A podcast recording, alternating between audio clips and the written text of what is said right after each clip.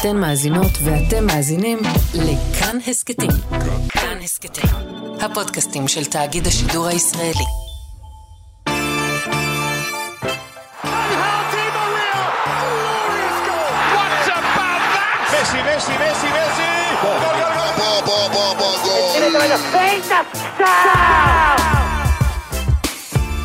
שלום, אני אורי לוי ואתם על שער הסקט הכדורגל של כאן ואתר בבגול.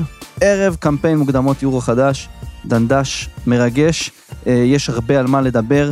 מה מיוחד בקמפיין הזה? מה ההיסטוריה מלמדת אותנו על קמפייני מוקדמות שכאלו, והאם יש שבר ביחסי החברה הערבית ונבחרת ישראל, וגם מה קורה באזור שלנו מבחינת כדורגל בפגרה הבינלאומית הזו, ומה הטרנדים הכי מעניינים בכדורגל הנבחרות האירופי. אז כדי לדבר על זה אנחנו פה עם אסף כהן, בוקר טוב. שלום, אהלן. מה העניינים? יוצא מן הכלל. יס, יוסי מדינה, בוקר טוב. בוקר מעולה. מה שלומך יוסי? ההתרגשות בשיאה. בשיאה, אה?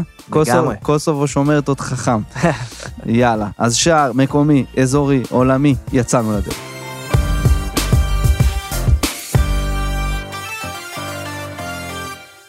אז אנחנו ערב קמפיין מוקדמות יורו 2024 בגרמניה. יוסי, ערב של קמפיין חדש, עוד קמפיין, קמפיין שאתה תסקר עבור בבגול ועבור עוקבך, קמפיין מספר. זה שלישי פלוס עוד 2 של ליגת האומות, 3 של ליגת האומות ליתר דיוק. מרגש, קמפיין שישי של הנבחרת שאתה הולך לסקר. יוסי, תכניס אותנו למה אנחנו צריכים לדעת על הקמפיין הזה, מבחינת הרקע של הנתונים, המגמות, ומה צריך להשתנות, כדי שאני אבוא אגיד לך, יוסלה, עלינו ליורו. כן, אז בואו נחבר קודם כל את המאזינים. נבחרת ישראל מוגרלת לבית אחד עם שוויץ, רומניה, קוסובו, בלרוס ואנדורה. שתי הראשונות מהבית יעלו לטורניר. ישראל הוגרלה פה מדרג 2, זה אומר, כלומר, על הנייר היא כאילו אמורה להיות הנבחרת השנייה בטבעה בבית. צריך להגיד על זה אגב שישראל לרוב די מצליחה לשמור על המקום שלה. כלומר, כשהיא מוגרלת מדרג 3, היא דרג 3, כשהיא מוגרלת מדרג 4, היא מקום 4. דווקא בפעם היחידה שהיא הוגרלה מדרג 2 עד היום, היא סיימה אפילו רביעית בבית. אחרי יוון, שוויץ ולטביה במוקדמות מונדיאל 2010, אבל אם נפתח, נסתכל באמת על מה קורה בנבחרת ישראל בשנים האחרונות, כמה דברים בולטים שאני שמתי לב אליהם. קודם כל, הבית, שפעם היה המבצר, ישראל באמת עשתה תוצאות מאוד מאוד יפות בעבר במשחקי בית, משהו קצת נשחק בשנים האחרונות. ביורו 2008, בית מאוד קשה, היה בו טקו עם אנגליה, וניצחון מול רוסיה, ו-72% הצלחה שם במשחקי הבית. במוקדמות מונדיאל 2018 הידרדרנו עד ל-20%, היה ניצחון אחד מול ליכטנשטיין, וכל השאר הפסדים, כולל מול אלבניה וצפון מקדוניה. יש אולי מי שיגידו שזה אובדן הביתיות, כי לא משחקים באצטדיון אחד, באצטדיון רמת גן, אנחנו רואים שהתהליך הזה מתחיל גם לפני, והיה קמפיין אחד מוצלח מאוד עם לואיס פרנדס במוקדמות יורו 2012, שבו גם היו משחקים בבלומפילד וגם באצטדיון רמת גן, ודווקא בשנים האחרונות אנחנו רואים עלייה, והקמפיין האחרון בכלל לקחו את זה לשיא, 5 משחקי בית ב4 אצטדיונים שונים, הפעם מתנקזים מחדש לשני אצטדיונים, שזה בלומפילד וטדי, ואם אני מבודד מתוך זה את המשחקים מול היריבות הבחירות, אז ממוקדמות יורו 96 ועד מוקדמות מונדיאל 2010, משחקי בית מול יריבות דרג 1-2, היו 3 הפסדים בלבד ב15 משחקים, המון טקו אמנם, היו כמה ניצחונות בודדים, אבל המון טקו, ושוב, זה העניין שלה, לשמור על הביתיות, 36% הצלחה, שוב מול נבחרות שעדיפות על ישראל, מ-2012 ואילך התרסקו טוטלית, היו 3 ניצחונות בתקופה הזו אמנם, פעמיים מול אוסטריה בשני הקמפיינים האחרונים, עוד אחד מול בוסניה, במוקדמות יורו 2016, אבל 8 הפסדים, המאזן שם צונח ל-28% הצלחה, גם מול הנבחרות הבחירות, אנחנו לא מצליחים לגשר על הפער יותר. וזה נקודה מעניינת, כי אנחנו פותחים את הקמפיין הזה, מול 2 מהנבחרות, באמת היותר חזקות אולי בבית הזה. כן, בואו נגיד ככה, קוסובו נמצאת, נגיד, באותה רמה עם ישראל. כן. פחות או יותר, זה המשולש הזה, קוסובו, ישראל, רומניה, ואחר כך מול שוויץ. אז נגיד שישראל פותחת קמפיינים של מוקדמות יורו, די טוב. 7 קמפיינים עד היום, 5 ניצחונות, 2 תוצאות תיקו במשחק הראשון, ובאופן כללי, אם אני צריך להסתכל קצת לכיוון המשחק מול שוויץ, ישראל מעולם לא הפסידה באחד משני המשחקים שפותחים קמפיין מוקדמות יורו. חזק. אגב, אני אסמן פה כוכבית קטנה. נו. במוקדמות יורו 2016 כנראה היינו אמורים לפתוח עם הפסד. המשחק הראשון היה אמור להיות מול בלגיה בבית, אבל בגלל שהיה צוק איתן ברקע, וויפה רצתה להזיז את המשחק החוצה מישראל, אבי לוזון מפעיל לחץ, המשחק נדד לכיוון מרץ, ואז ישראל פותחת עם שני משחקים, אחד מול קפריסין ואחד מול אנדורה, והסטטיסטיקה לא נשמעת. כן, והתקווה והזה. אגב, יוסי, יש לך איזה מילה לתת לנו ככה לקוסובו לקראת המשחק בשישי? כן, כמו שאמרתי, מוקש. זו נבחרת שמסוג הנכון שאנחנו לפעמים מאוד מאוד לא מעריכים מספיק. יש שם שחקנים שבין משחקים ברמות מאוד גבוהות, הם מגיעים מאוד מחויבים, עם רעל בעיניים, בקמפיין הקודם של מוקדמות היורו, הם ממש פספסו שם בקטנה את העלייה, גם מהבית, הם נאבקו ראש בראש מול צ'כיה עד המחזור האחרון, גם בפלייאוף הם הפסידו לצפון מקדוניה בחצי הגמר, זאת אומרת שיש פה נבחרת שהיא באמת לא פריירים, בלומפילד ידע לתת את האווירה הביתית הטובה שלו, בלומפילד מלא, שזה כבר מה שמראה כמה התרגשות יש פה, בוא נגיד שכשנתקרב למשחק החוץ בקוסובו, אנחנו כבר נדבר על דברים אחרים. לגמרי, יוסי תודה על הרקע הזה, אסף, לוקחים את מה שיוסי אומר, ועכשיו אני רוצה לזרוק את זה לדשא, על 11 שחקנים, על סגל, על מאמן, מה הרכב הנכון, מה השיטה שאנחנו צריכים לשחק, מה באמת המאצ'אפים אולי המעניינים שיהיו לנו במוצ"ש הקרוב מול קוסובו, והכי חשוב, איך נבחרת ישראל צריכה לשחק כדי לייצג אותנו בכבוד ולפתוח את הקמפיין הזה כמו שצריך? קודם כל, באמת, אני חושב שאנחנו מגיעים לקמפיין שבו יש איזושהי תמיכה אמיתית בנבחרת, כלומר, מעבר רגע, אני שם בצד את כל ענייני דיאס אבא והחדר של רן זהבי, אבל יש איזושהי אופטימיות שנובעת מחידוש הסגל, כלומר, משהו שקורה פה, לפני שאנחנו מדברים על מי ישחק, יש פה הצערה אמיתית של הנבחרת ושינוי חילופי דורות. לפני שאנחנו נדבר בכלל על זה שאצל האוסטרים תמיד זה היה מאוד קבוע, 3 בלמים, ואצל חזן אנחנו כבר רואים שחוזרים ל-4-3-3, הרבה יותר מתאים כנראה לכדורגל הישראלי, שבדרך כלל מאמנים ישראלים ובליגה הישראלית בדרך כלל משחקים את המערך הזה, לפחות בקבוצות הגדולות, ושינוי הדורי הזה מביא לזה שיש פה לא מעט שחקנים מאוד מוכשרים, אבל לא מנוסים בנבחרת. אתה מסתכל על השחקנים שאמורים להוביל את הנבחרת, סולומון גלוך, אבדה, ליידנר אפילו, זה שחקנים בריבו מקדימה, ואפילו השחקנים שהם כאילו הדור אמצע, כמו שון וייסמן, כמו אבו עביד, ויתור הוא מאוד מנוסה, אבל גם אין לו הרבה הופעות בנבחרת, פשוט כי הוא לא היה ישראלי עד לא מזמן, בוודאי השוערים, גלזר ופרץ, אז אתה מדבר על נבחרת לא מנוסה, וזה דברים שיכולים להשפיע בהמשך הקמפיין, על שחקנים שאולי לא יודעים תמיד בדיוק איך להתנהג ברגע מסוים שבו אתה צריך בהכרח לשחק על תוצאה מסוימת. לפני שאתה מדבר על תוצאה מסוימת, בוא נדבר על באמת איך אתה בכלל מגיע למשחקים הללו. אני חושב שחזן בימים שלו למדנו להכיר אותו בנבחרות הצעירות יותר, כמו שהוא מדבר על כדורגל, הוא גם בדרך כלל, זה לא אחד בפה ואחד בלב, אלא באמת אוהב לשחק כדורגל התקפי. מה זה התקפי? זה לא אומר שעכשיו הוא יבוא ובכל משחק יעלה עם 4 חלוצים, ולא משנה בכל מחיר ישחק עכשיו בשביל להבקיע 4 גולים, אבל כן, אני חושב שהוא הוכיח את זה בנבחרות הצעירות יותר, שכשהייתה איזושהי התלבטות בין שחקן קצת יותר אופנסיבי, קצת יותר דפנסיבי, הוא הלך לשחקן ההתקפי יותר.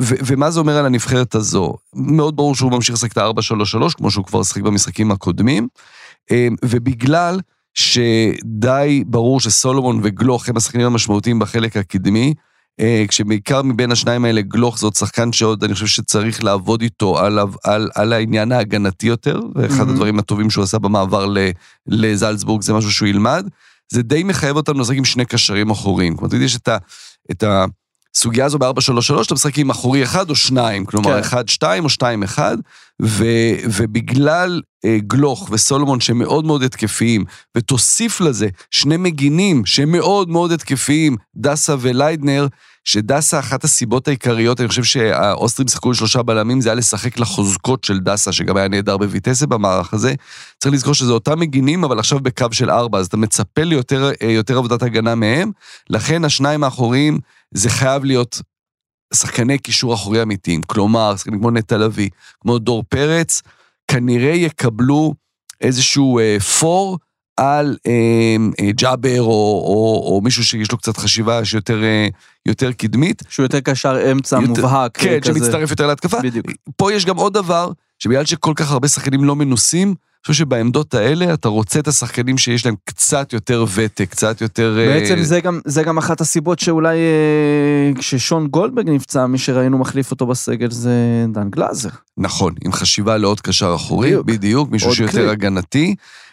ופה אתה נכנס לפציעה של גולדברג, שבאמת היה נראה די בנקר, קבלה מצד שמאל בנבחרת, פותחת בעצם מקום שם. עכשיו, אני בחשיבה שלי, חושב שזה אמור להיות קל ומובן מאליו בלי להיות באימונים, שאבו עבד משחק ליד ויתור, בטח כשגלזר בשער, אז אתה שומר על איזשהו שחקנים שמאוד מאוד מתורגלים לשחק אחד עם השני, מאותה קבוצה, מהפועל באר שבע, לפי כל הדיווחים זה נראה שזה הולך לכיוון של רז שלמה, שזה עוד שחקן לא מנוסה וצעיר, יש פה סומכים מאוד על ויתור, ומעניין, אני דווקא יש בזה חשיבה יפה, של ויתור, הבלם, המנוסה, הוותיק, שיסחוב אחריו את הבלם הצעיר, שעושה עונה נהדרת, רז שלמה, צריך להגיד את זה. כן, אבל זו שאלה גדולה. שאלה מאוד גדולה. אני באמת חושב שבנבחרת, אתה צריך... לא היית פותח עם ויתור ואבו עביד שגם ככה משחקים ביחד? חד משמעית, זה מה שהייתי עושה. באמת שהיו כמה דיווחים שיכול שאבו עביד לא הכי קשיר, ואז כזה בכלל זה מערבל עוד יותר את הבחירה שם. כן, וזה אגב הנקודה, והייתי שמח לשמוע מה אתה חושב על זה, הנקודה הכי מפחידה בסיפור פה, זה שכביכול אנחנו בתקופה עם מומנטום אדיר של הכדורגל הישראלי מבחינה אינדיבידואלית. אנחנו רואים את סולומון, את גלוך, הזכרנו ואמרנו והכל. וואלה, בחלק האחורי, זה אפילו נראה יותר גרוע ממה שזה נראה, כאילו, לא שאני אומר שאין מה לעשות, אנחנו עוד לא יודעים איך זה נראה, אבל זה לא מבטיח, ובאמת אין לנו מושג, זה הולך להיות ניסוי וטעייה לאורך המשחקים האלה בקמפיין. אבל אני לא מסכים עם הגישה הזו שזה נראה יותר גרוע, כי דווקא אני חושב שהפתרון פה של חזן, של בניון, הוא להגיד, אוקיי, הגישה היא שונה.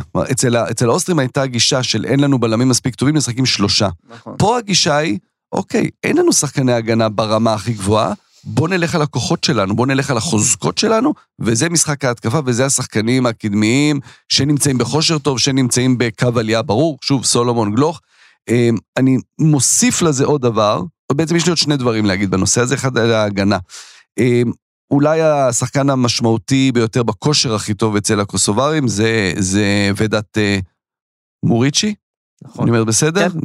יש פה כמה גרסאות, בין ממוריץ' למוריק, למוריצ'י, אני מכיר מוריצ'י, אז אני מקבל פה את האישור ואת החיזוק מיוסי. יוסי נתן לך את הסטמפה הזו, אתה יכול להמשיך. ומוריצ'י הוא שחקן גב לשער נהדר מאוד מאוד חזק, שאתה יודע, ברור שהמצ'ה פה יהיה מול ויתור, אבל לצידו אני חושב שדווקא הייתי רוצה לראות את אבו עבד עוד פעם עם הכוח לעמוד מולו.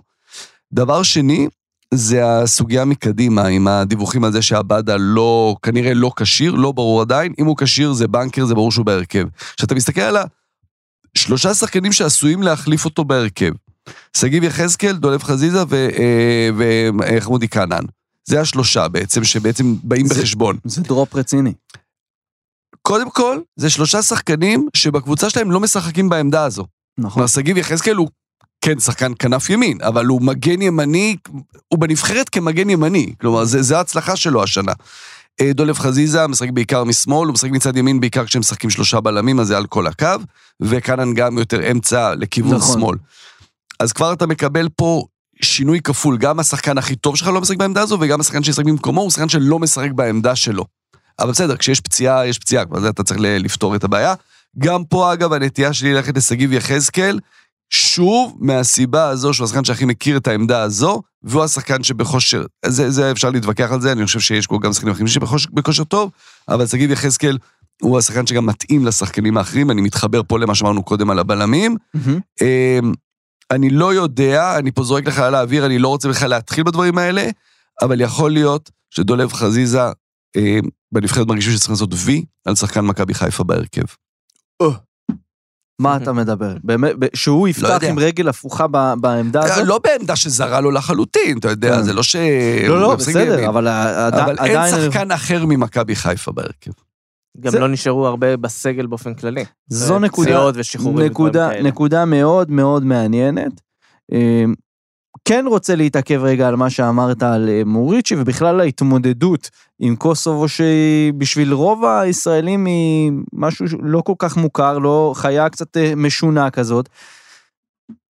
גם הקישור, שאמרנו שהוא יהיה, הקישור המרכזי בעל אופי הגנתי, לא בפורמה הכי טובה שלו, דור פרץ ודן גלזר וכל מי שישחק שם, שחקנים בסדר גמור, אבל לא בפיק של הקריירה שלהם. הגנה, כמו שאמרנו, אנחנו עוד לא יודעים מה נקבל ממנה. אני מאוד חושש בדיוק מהמצב הזה, מאיזשהו מסדרון שנפתח לך בין הקישור לבלמים, שמוריצ'י, כמו שאתה אומר, הוא יקבל כדור עם הגב לשער, יהיה לו מישהו באחד הצדדים, ואנחנו נופתע. כן, יהיה פה מבחש של שתי נבחרות שמשחקות בעיקר דרך האגפים, כלומר, הכוח שלהם נמצא באגפים, זה ידוע אצלנו בישראל, זה ידוע גם שם עם שחקנים כמו רשיצה, כמו ארבר זנלי, אבל יש באמצע שחקן מובלון ברישה, שגם מאוד מנוסה, שחקן שיש לו גם הרבה הופעות בנבחרת נורווגיה, לפני שהוא עבר לייצג את קוסובו, ושם, כן, אני מסכים איתך לגמרי, שם כנראה נקודת אולי עקב האכילס של נבחרת ישראל, וזה אולי באיטיות או בפורמה הלא טובה של האמצע מאחורה שלנו.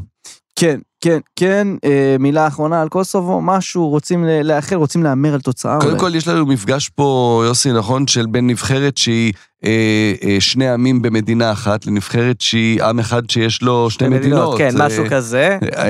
קוסובו, אלבניה, זה אותו עם. כל הסיפור, רק השם הפיקנטי, על הקווים, על אנג'ואן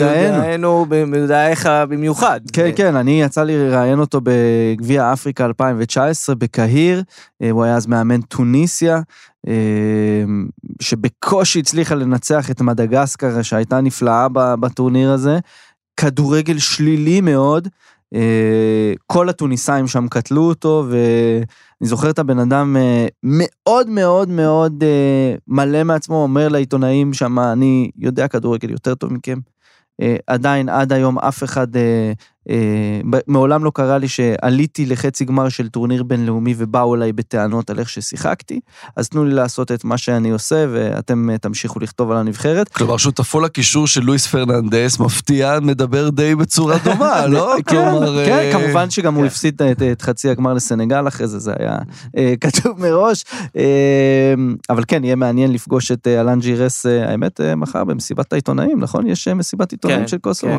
אולי אנחנו נלך לבקר אותו. אוקיי. נסיים רק, עוד דבר אחד, אני מתחבר למה שקודם יוסי סיפר על הדירוגים של ישראל לאורך השנים.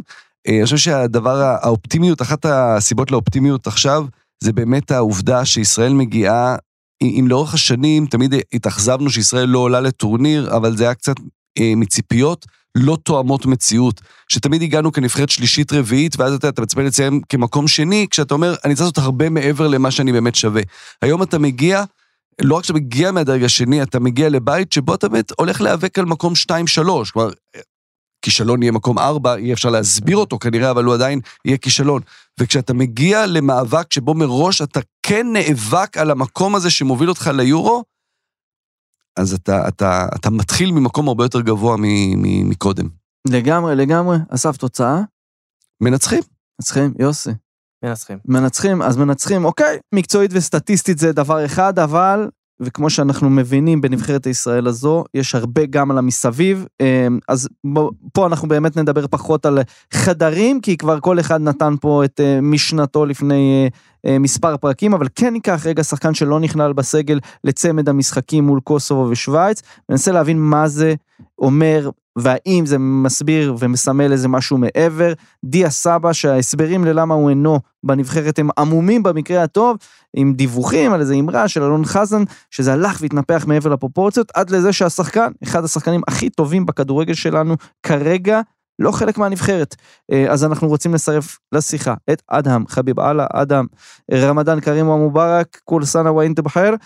אתה עקבת אחרי הסיפור הזה, דיברת עם דיה, עם מקורבים, מה בדיוק היה שם? שמה, אני דיברתי עם מקורבים פשוט, ואתה יודע, את הנסיבות שלנו, ואת הנסיבות שבתקשורת כולנו מכירים, לגבי הנסיבות שבהם דיה סבא לא רוצה להיות בנבחרת, בגלל דברים שאמר עליו אלון חזן, שקרן, הוא התנצל, לא רוצה להגיע לנבחרת, אבל אני רוצה לשים בצד את כל הסיפור כאילו, שבכל הדברים, למה דיאס אבא סירב לנבחרת, ואני מקשר את זה דווקא לכל הסיפור הראשון שקשור גם למוניס דבור. יש פה תופעה של סרבנות של השחקנים הערבים, במיוחד לרוב, ישחק בנבחרת ישראל, ומשיחות שלי עם שחקנים בכירים גם ששיחקו בנבחרת, יש חלקם גם שמשחקים בנבחרת, שהם לא ממש מרוסים מהאווירה שנמצאת בתוך הנבחרת. אבל אדם, אז זה מה שאתה אומר פה, זה שבעצם הסיפור הזה עם דיאס אבא, זה נקודה שאגב, אני חושב שבתקשורת, בגלל ההתעסקות במי אמר למי ולמה, לא נגעו בנקודה שהיא גדולה יותר ורחבה יותר, שנבחרת ישראל, שיש לה היסטוריה עשירה של שחקנים ערבים ומוסלמים, מאלי אוטמן וג'ימי טורק, דרך אנג'ואן גרייב, סואן, ועד באמת מונס דבור ודיאס אבא. ותמיד הנבחרת כן הייתה איזושהי פסגה מקצועית עבור השחקנים האלה. עכשיו, תחת אנדי הרצוג, 2018 היה הרכב C עם 6 שחקנים לא יהודים בהרכב, 8 שחקנים בסגל, אבל המקרים האלה של דבור, של סבא, פלוס מה שיוסי בניון מספר, שהוא הגיע לנבחרת כמנהל מקצועי, שחקנים יהודים וערבים לא היו יושבים ביחד בארוחות. אז מה יש פה? יש פה משבר בין החברה הערבית לנבחרת, האם נבחרת ישראל כבר לא נתפסת כמו שהיא הייתה נתפסת פעם, כאיזושהי מקפצה, כאיזושהי במה? כן, תשמע, בוא נגיד ככה, הזמנים השתנו. קודם כל, בימים שבהם שיחקו גם מוליד בדר וגם אבא סואן וגם שחקנים אחרים, היו 2-3 שחקנים מקסימום היו מגיעים לנבחרת, גם אולי היו 2-3 שחקנים שהיו משחקים בליגה הבחירה. היום שלך, בוא נגיד ככה, כמות מכובדת של נציגים שמשחקים בליגה הישראלית, ויש לך עוד נציגים שמשחקים בכלל באירופה, ולכן זה מתחיל בסיפור הזה שחלקם או חלק מהשחקנים שמשחקים באירופה, אין להם מה לחפש בנבחרת ישראל. אני רוצה להוסיף בנושא הזה עוד נקודה מאוד חשובה. נקודת המשבר התחילה... רגע, אבל למה אין להם מה לחפש בנבחרת ישראל? אני אגיד לך למה. קודם כל זה התחיל דווקא בתמונת הבוסים שהעלה אותה ברם קיאל בתקופת צמד האוסטרים. המשבר התחיל משם, יש שם רוב של שחקנים ערבים, 8 שחקנים כמו שהזכרת, פתאום הם מעלים תמונה לאינסטגרם עם 8 שחקנים או 6 שחקנים שעומדים שם. זה היה טלב טוואטחה, זה היה ברם קיאל, לידו גם מונס דבור ודיאס אבא, ועוד 2-3 שחקנים אני זוכר לא הייתה, אחד מהם היה שם, ואולי אחת עם עבדל חמידו שהצטרף אחר כך. כן. התמונה הזאת הראתה לפחות לשחקנים שהיו משחקים בנבחרת, אני אומר השחקנים היהודים פחות, שיש פה רוב של שחקנים ערבים, משם התחילה נקודת המשבר, או בוא נגיד נקודת הכעס. והדברים אני אמרתי וסיפרתי אותם, ואולי יוסי בניון אחר כך אמר שראה את זה בתוך הנבחרת. הגיעה נקודת המשבר שברמדאן, לא בשנה שעברה, לפני 2 אחרי שמונס דבור העלה את הפסוק מהקוראן המפורסם. כן. וזה הציץ את כל השטח, את חדר ההלבשה, עד שגילינו שפתאום שהשחקנים הערבים יושבים ביחד אוכלים והשחקנים היהודים. תשמע, השחקנים סיפרו שתמיד הם היו מתאמצים 200% מהשחקן היהודי כדי שיהיו בנבחרת. היום יש להם דלתות אחרות נפתחות, הם שחקים באירופה, הם לא צריכים לנתן נבחרת, הם לא צריכים רישיון היום באנגליה, כדי שישחקו באנגליה הם צריכים לפעות בנבחרת. אומרים כפרה, אנחנו כבר משחקים שם, שיחקנו שם, אנחנו אין לנו מה לחפש בנבחרת ישראל. ואני אוסיף עוד משהו, כן. משבר הזהות הזה, בנוסף למשבר הלאומנות ומשבר השייכות, אני חושב גם בחברה הערבית אין הרבה אהדה לנבחרת ישראל, כי כל עוד כשאתה רואה למשל, ניתן לך דוגמאות אורי למשל ולכל המאזינים, כן. בשומר החומות לפני 2 כולם ירדו על מוניס דבור שאלה פוסט לאינסטגרם וכתב שם פסוק מהקוראן וכאילו הוא נגע בפוליטיקה, וזה ממש לא היה ככה. אבל באותו מעמד, שון וייסמן כותב ומגבט דבריו של איתמר בן גביר, אף אחד לא תייחס עליו. עכשיו זה גרם להרבה קהל, במיוחד להרבה אנשים, גם ללחוץ על מוריס דבור ועל בשחקנים, אל תשחקו בנבחרת, תשמעו אתם משחקים, גם ככה אתם לא מקבלים העדה שלנו. כן. גם ככה הקהל לא מכבד אתכם. כן. ואני חושב שהדברים השתנו, אני לא יודע, יש עוד משהו שהוא מאוד חשוב. מאוד חשוב. כן, אדם. למשל, בתקופת האינתיפאדה, היה שיח הפוליטי הזה, האינתיפאדה השנייה. ואני זוכר את כל המשבר של אנג'ואן גרייב, אריאל שרון, וכן שרים את התקווה, לא שרים את התקווה, אבל הוא עמד, המשיך ושחק בנבחרת. אני חושב שגם סוג השחקנים אז היה מאוד שונה. היה מחבק, היה אהבה בין השחקנים. דבר שני שהוא מאוד חשוב, אני זוכר גם את אבא סואן למשל. אבא סואן שבא לנבחרת. המשחק נגד אירלנד. בוודאי. כן, של בית"ר ירושלים שהוא היה בטדי. ואז אבא סואן כובש שער. ואתה יודע, היה מאבק של נבחרת ישראל צמוד, אולי הייתה יכולה לעלות ליורו בתקופת אברהם גרנט. אמת, וזה האמת, אדם, זה האמת מביא אותי לנקודה הזאת שאני אומר, יכול להיות שדווקא עכשיו, כשאנחנו בסערה פוליטית, לאומית פה בארץ, אין דבר שיכול לפתוח דף חדש בין החברה הערבית לנבחרת ישראל, בין נבחרת ישראל לעם ישראל, למדינת ישראל, לאנשים שאוהבים פה כדורגל, עם גול, גול של מחמוד ג'אבר, או בישול של מחמוד ג'אבר לשון וייסמן, או משהו כזה שיפתח דף חדש, יתחיל קמפיין באווירה אחרת, וכולם יגידו, רמדאן קרים ואל אל ישראל. תשמע, יש לי שאלה, האם מחמוד ג'אבר היום כובש שער ומעלה את נבחרת ישראל ליורו? נו, הוא לא נהיה כוכב לאומי? ברור שכן. לא. כן, הוא נהיה כוכב לאומי, אבל יום למחרת הוא חוזר לטייבה, ומעלה פוסט, רואה מהומות במסג'ד אל-אקסא. אוקיי? אוקיי. וכותב פסוק מהקוראן, אז מה קורה שם? תשמע, הבעיה היא לא בתוך הנבחרת, מאשר שהיא בחברה הישראלית, ברחוב הישראלי, וכל מה שקורה שם, משפיע מאוד מאוד מאוד מאוד, לא רק על הנבחרת, על כל דבר, זה משפיע על בית החולים, זה על משפיע על הרופאים, זה משפיע על רופא ערבי שעובד בהדסה, זה משפיע על כל אחד שהוא נמצא במקום, כי יש פה שיח פוליטי, כי יש פה דברים שקרו בשנה האחרונה, לצערי, השפיעו על כל מקום. עכשיו תשמע, השחקנים הערבים הרגישו בתקופת צמד האוסטרים שנפתח פה דלת של מאמן שלא היה לו הבדל בין דת, מין וגזע. הם חשבו שהוא הזמין את השחקנים במניע מקצועי. יכול להיות שעכשיו אין שחקנים שבאמת מגיע להם להיות נבחרת ישראל מהחברה הערבית, בסדר? אבל ככה זאת תהיה ההרגשה. כן, אדם חביבאללה, שוב רמדאן קרים, תודה רבה ושיהיה בוקר טוב. תודה, תודה, בוקר טוב.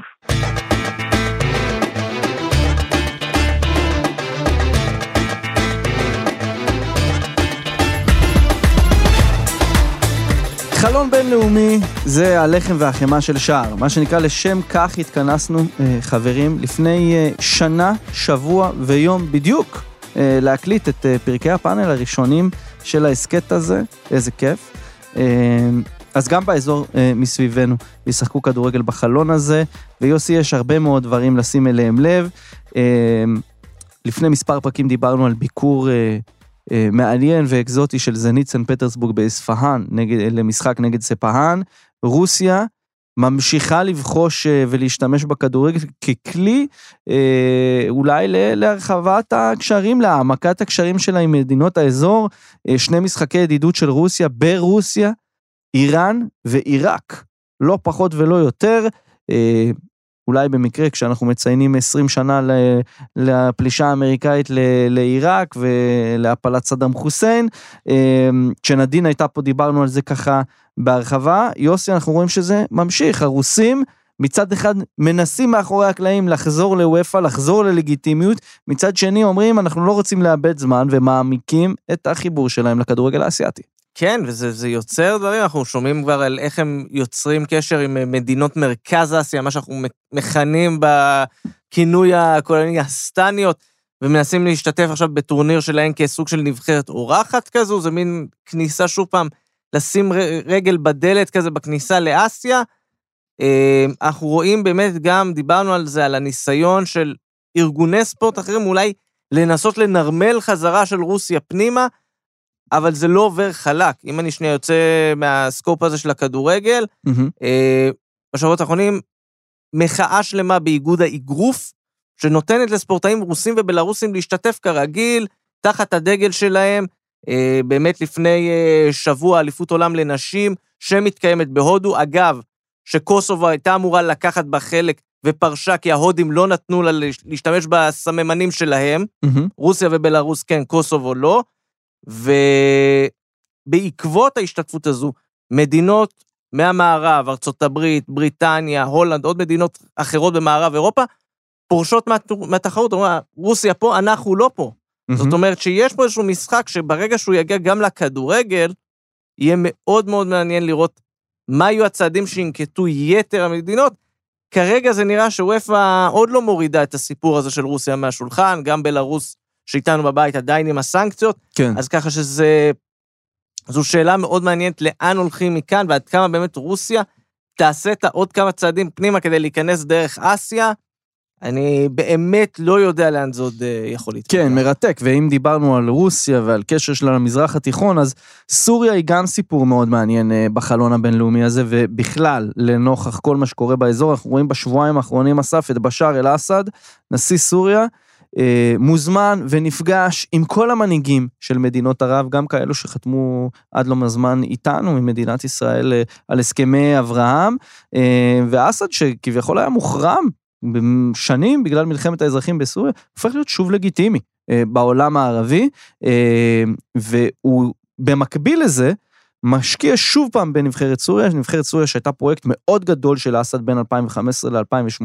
עם החלום הזה להפיל למונדיאל ברוסיה, עכשיו לקראת מונדיאל 2026, וגביע אסיה שיגיע ב-2024, גם הפעם אסד משקיע ומחתים בנבחרת סוריה, את הקטור קופר, לא פחות ולא יותר, שבונה שם צוות מאוד מעניין, זה מסוג הדברים, אתה יודע, אין דבר יותר בבגולי מזה, הוא עשה שם מיקס, בין הצוות הארגנטינאי, שרץ איתו שנים, באינטר, בוולנסיה, בכל אירופה, לבין הצוות המצרי, שעבד איתו במצרים, מחמוד פייז, אחד העוזרים שלו, בן אדם שהוא לוקח איתו, גם אסם אל חדרי, מאמן השוערים, השחקן המבוגר ביותר לשחק במונדיאלים, הם בנבחרת סוריה, בונים את נבחרת סוריה, הם ישחקו מול תאילנד בחלון הנוכחי, זה יהיה ניסוי כלים ראשון, כשבאמת שתי המטרות המרכזיות, גביע אסיה, מונדיאל 2026 בארצות הברית, תחשבו על זה, מאוד מעניין, יש עוד המון דברים מעניינים באזור, אם זה נבחרת פלסטין שמתכנסת מחדש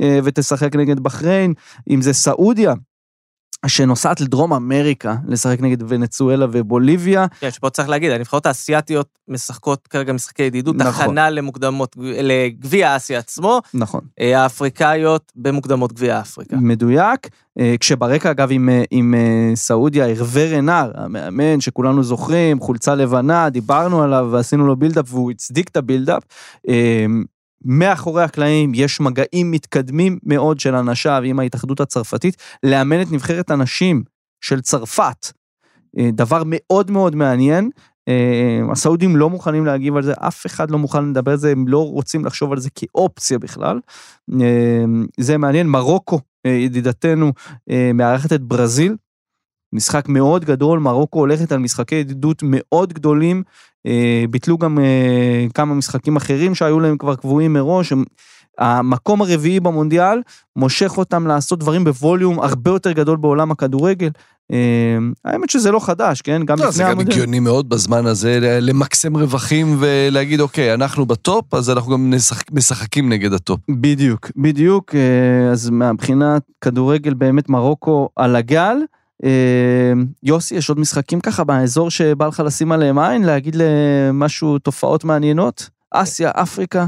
האמת שגביעי אפריקה, מה שהולך לקרות במחזור הקרוב במוקדמות גביעי אפריקה, זה קצת מזכיר את ליגת האלופות מחזור שלישי רביעי.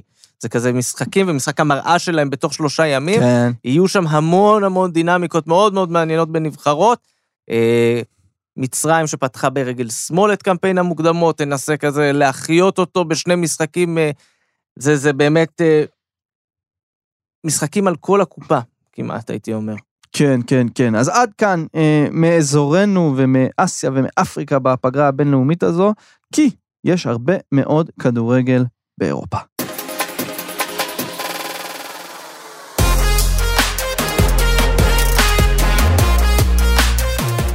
אסף, חלק עולמי, כמו תמיד, אנחנו פותחים סיפור קטן. סיפור קטן, ובגלל שבאמת אנחנו מתחילים עם אירופה, אז אנחנו בוחרים לנו שחקן אחד שאנחנו רוצים לספר לכם עליו ולהכיר אותו לעולם. נבחרת בלגיה מתחדשת עם מאמן חדש, דומיניקו טדסקו, עם דור ותיק שמתחיל להיעלם, וכבר אנחנו לא נשמע יותר את דיבורי הדור הזה, שתור הזהב שחייב להביא תארים, אלא עוד דור טוב של הבלגים, שעדיין יובילו אותו כמובן דבריינה ולוקאקו, אבל מסביבו הרבה שחקנים צעירים. ואחד השחקנים הצעירים האלה הוא יואן באקיוקו, שקיבל זימון ברגע האחרון, גם על ענייני פציעות. שם אדיר, כמובן, כל שחקני פוטבול מנג'ר מסוף שנות ה-90, תחילת שנות ה-2000, נזכרים באברהימה באקיוקו, שחקנה של מונפליה, ובאמת אחד מכוכבי המנג'ר הגדולים, אבל יואן באקיוקו לא קשור אליו, יואן באקיוקו הוא בלגי, נולד בבלגיה, בן להורים מחוף השנהב, שמככב העונה בפס ואיינדובן, הוא גם שיחק עם ערן זהבי, שם בעונה שבה, שם הוא שיחק פחות. עכשיו, יואן באקיוקו זה כישרון על, שהחל את הקריירה שלו בכלל בבלגיה, בלובן, ומשם עבר לברוז' ועבר לפנימיה של ברוז' בגיל 13, עזב את הבית, רחוק מאוד מההורים, בתוך הפנימיה. בחדר היו לו פוסטרים של חרט ורהיים. נהדר. שם הוא גדל עם כל מיני שחקנים, כמו לואיס פרנדס, שהוא קצת מבוגר ממנו, אבל גם היה שם בפנימיה. וסיפורים נהדרים, באמת, יש שם סיפורים על פנימיות, אתם יודעים, של אימונים קשים, ועבודה קשה, וממש איזה מין משהו ספרטני כמעט, באיך אתה מגדל ילדים שמוציא אותם מהבית, והופך אותם לשחקנים, ואז הסיפורים על איך הם היו בורחים בערב למרכז העיר ברוז' וחוטפים שם איזה כמה קבאבים, או את מנת הקפסלון הידועה, מנת קפסלון, אני אספר לכם על מנת הקפסלון. מה זה קפסלון? קפסלון, הפירוש המיולי שלה בהולנדית ובפלמית, זה מספרה. עכשיו, מנת הקפסלון זה מנה של המהגרים המרוקאים בארצות השפלה, בהולנד ובלגיה, זה בעיקר משהו רוטרדמי, שם יש קהילה מרוקאית מאוד גדולה. קפסלון זה בעצם תבנית אלומיניום, שבתוכה יש צ'יפס, מאוד מאוד כמובן פלמי הולנדי, עליו שווארמה, עליו גבינה צהובה, מלא מותחת, על זה מלא מיונז, מלא רוטב ברבקיו, עוד שכבה של צ'יפס, עוד שכבה של שווארמה, בתיאבון. זה כאילו, הם ממש כאילו, ההולנדים והבלגים קלקלו אותם עם השכבת מיונז הזו, זה... והצ'יפס, זה כמו עולים חדשים שמגיעים לארץ, ועל כל דבר שמים חומוס, זה על אותו קונספט. אז תחשבו עכשיו את יואן באקיוקו, לואיס פרנדס, כולם בני מהגרים בבלגיה, בורחים בלילה מהפנימייה בברוז' וזה מה שהם דוחפים שם, כי חייבים להתפרע. בכל אופן, זה פגע בו שם, כי החוסר מקצוענות הזו בגיל 13, כן, שייכת לאכול קבאבים, נשלח מברוז', התחיל לעבור בין כל מיני קבוצות, עד שבגיל 16 פסו קלטה שם את הכישרון הזה, לקחה אותו אליה, ובפסו תחת מאמן בשם רות וניסטל רוי, הוא עשה את הנוער, הוא הלך איתו למילואים, ועכשיו רות וניסטל רוי מאמן הבוגרים, לקח כמובן, הוא היה כבר בבוגרים בשנה שעברה, אבל רוג'ר שמיט לא נתן לו לשחק יותר מדי. השנה, בצד ימין של ההתקפה, בחיי המכירה של נוני מדואקה לצ'לסי, יואן באקיוקו, אחד הכוכבים של PSV העונה, ובוא נראה אותו, בנבחרת, אולי שם כבר הופעת בחורה בחלון הזה. יאללה, אנחנו מאחלים לו את זה, וגם שיזמין אותנו אולי לאיזה, איך אמרת? קפסלון. קפסלון. קפסלון, יוסי, תרשום. רשמתי. יופי, יפה. חוץ מזה, יש לנו גם משחקים חזקים מאוד. באירופה, עם מה אתה רוצה להתחיל? אני רוצה להתחיל עם המשחק הכי אסיאתי באירופה, כי אנחנו פה, בבגול, והמשחק הכי אסיאתי באירופה זה כמובן ארמניה, טורקיה, זה לא המשחק אחד כדורגל הכי גדול, תכף אנחנו נדבר על קרבות גדולים בין נבחרות גדולות שיש כבר במחזור הראשון, אבל ארמניה, טורקיה, על כל המשתמע ההיסטורי, מכמובן רצח העם בזמן מלחמת העולם הראשונה, ועד היחסים המאוד הפכפכים עם השנים האלה, עם חזרה לאיזשהם יחסים דיפלומטיים, ועד משיכת שגרירים בחזרה לא חזור. כל הסכסוך בין ארמניה לאזרבייג'אן שטורקיה... שאגב מסלים עכשיו כי הנשיא עליאב נותן עוד כמה איומים על הארמנים, והטורקים מחמשים את אזרבייג'אן. אחת משתי מדינות, לא חשוב מי השנייה, שנותנת להם מלאטים מתאבדים. כן. בקיצור, חגיגה שלמה. ממש. וכל זה בולט שהיה שם איזשהו ניסיון אולי אחרי רעידות האדמה, פתאום הארמנים כן פתחו את הגבול כדי להעביר עזרה, אז היה שם איזשהו ניסיון אולי כן ברגעים כאלה של משבר, כן למצוא, להגיע לעמק השווה. בכדורגל, תמיד אנחנו יודעים, זה יכול להיות מאוד חם, מאוד, כל היצרים האלה והמאבקים האלה. חשוב להגיד, משחק שלישי רשמי בסך הכל בין שתי הנבחרות האלה, מאז ומעולם. זה צריך להיות מאוד מאוד מעניין. סך הכל היה ב-2008 ו-2009 לפני מוקדמות מונדיאל 2010.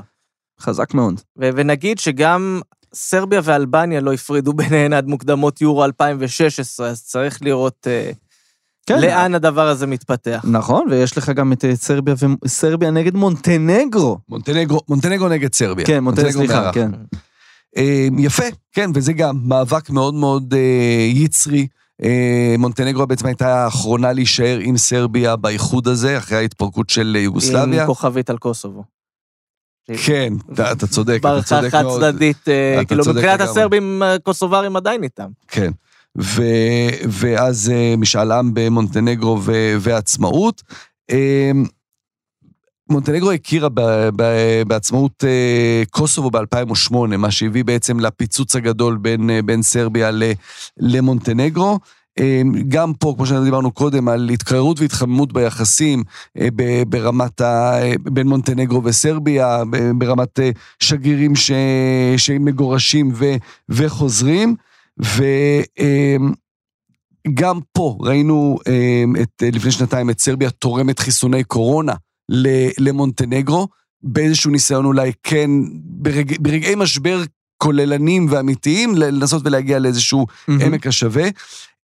בכדורגל ראינו גם אירוע מאוד מאוד מעניין שהיה ב-2019.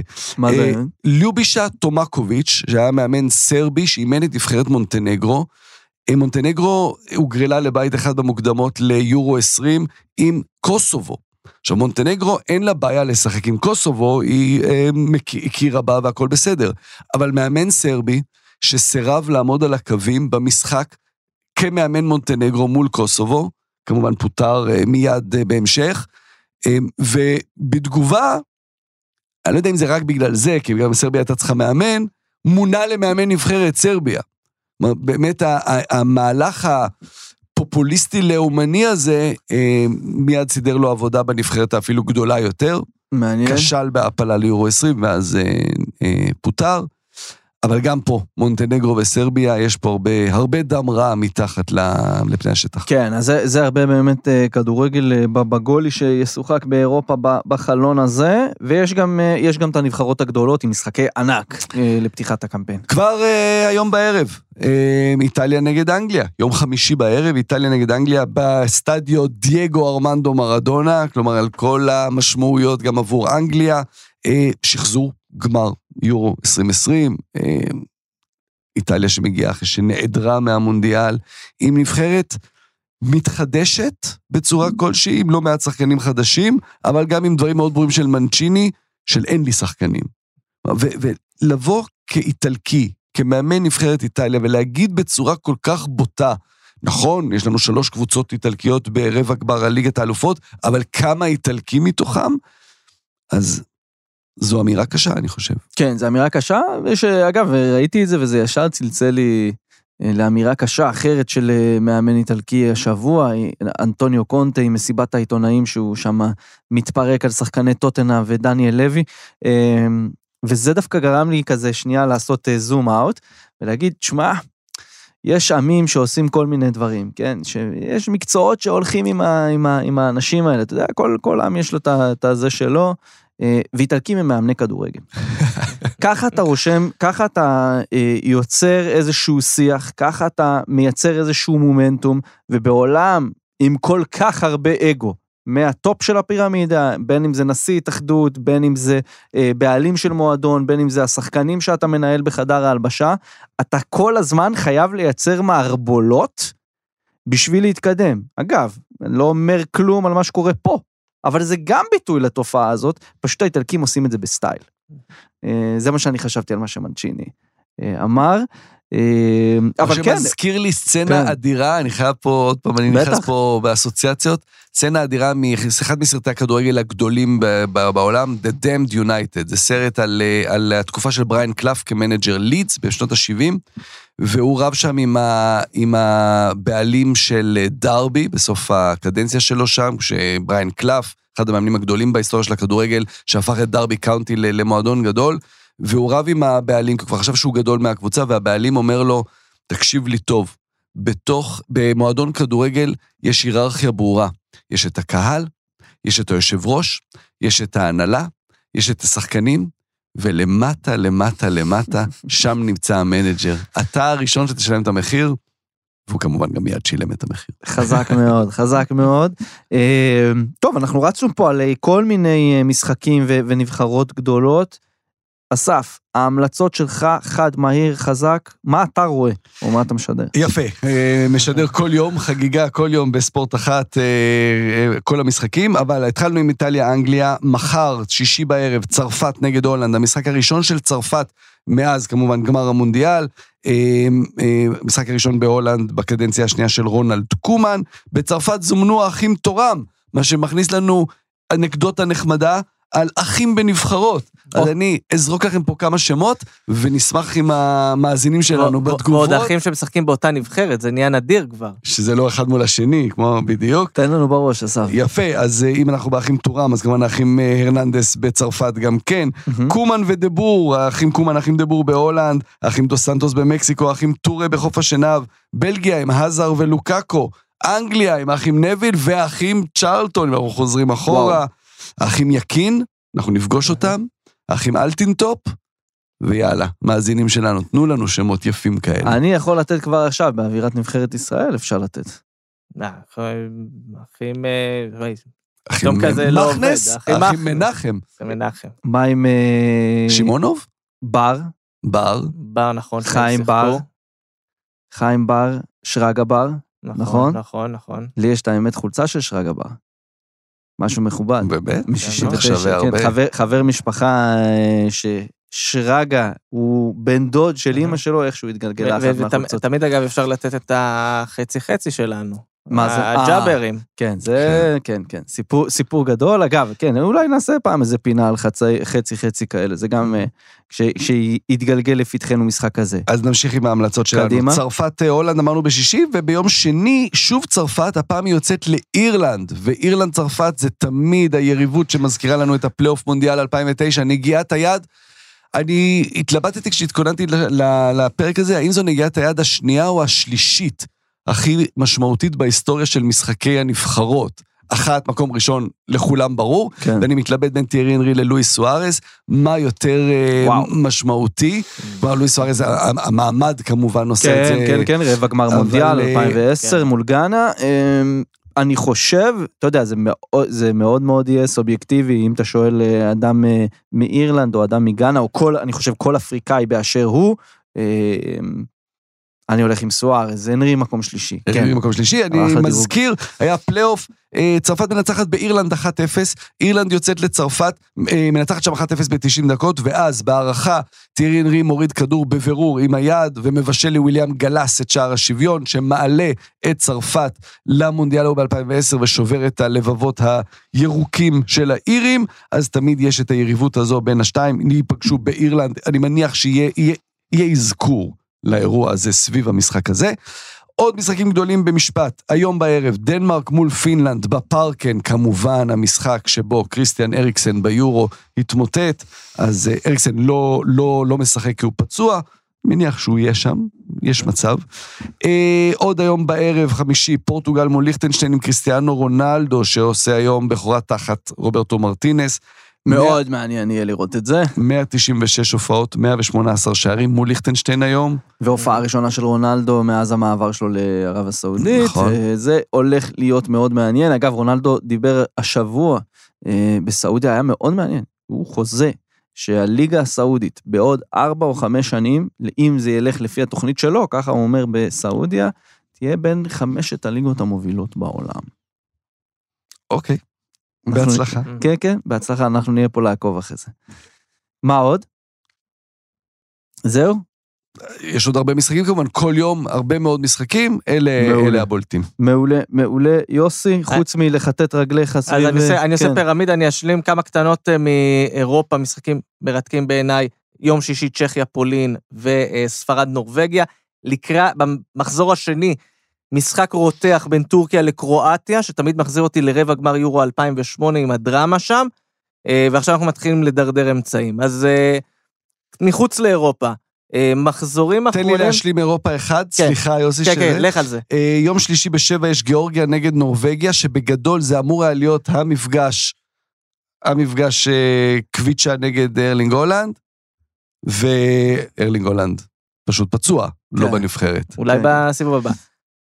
מתחילים לדרדר, אז אנחנו יוצאים מחוץ לגבולות אירופה, שני מחזורים אחרונים בליגת האומות של קונקקף. עכשיו, אנחנו נוטים קצת להגיד שזה ארצות הברית, מקסיקו, ועכשיו יש להם חברה חדשה, קנדה, אבל יש שם צמיחה משוגעת, גם בדרג מתחת, אתם יודעים שהרבה מאוד נבחרות יקבלו הזדמנות לשחק במונדיאל 2026, גלים של מתאזרחים שמגיעים מבריטניה, מהולנד לסורינם, ושאר המקומות, זה כבר לא הנבחרות הקלאסיות הנמושות והאנדרדוג של פעם, אז יהיו שם כמה משחקים מאוד מעניינים, גם שהן קרבות ראש בראש על עלייה לפיינל 4 של הטורניר הזה. אוקיי. ואחרון, דווקא בגלל שזה פגרת נבחרות, משהו שהוא לא פגרת נבחרות, לא קשור לפגרת הנבחרות, אבל ראוי לציון. קדימה. באמצע השבוע הבא, משחקי גומלין ברבע גמר ליגת האלופות לנשים, גם בשבוע שהסתיים, גם בשבוע בא עלינו לטובה, מה שמיוחד זה שכל המשחקים, בית וחוץ, מתקיימים באצטדיונים הגדולים, מה שנקרא, האצטדיונים של הגברים, וכמויות קהל מטורפות, אז אם השבוע היו משחקים באולימפיקו, ובפארק דה פרנס, ובאליאנס ארנה, שבוע הבא היו משחקים בסטמפורד ברידג', קאמפ נו, ואצטדיון האמירויות. חזק מאוד, קיבלתי פה המלצות למחביר, לא נותר לי אלא להצטרף ולהגיד לכם שעד כאן להפעם פאנל הסקט שער מקומי, אזורי, גלובלי, עולמי, אנחנו נאחל בהצלחה לנבחרת ישראל במשחקים הקרובים, אתם מוזמנים לעקוב אחרי סיקור המשחקים האלה בבגול, אצל יוסי מדינה, לעקוב אחרי השידורים של אסף כמובן, אני אומר לשניכם תודה אסף. תודה רבה, שיהיה לנו הרבה כדורגל נבחרות משובח בימים הקרובים. כמה שיותר, רק כדורגל נבחרות, תודה רבה ליוסי מדינה. תודה, תודה.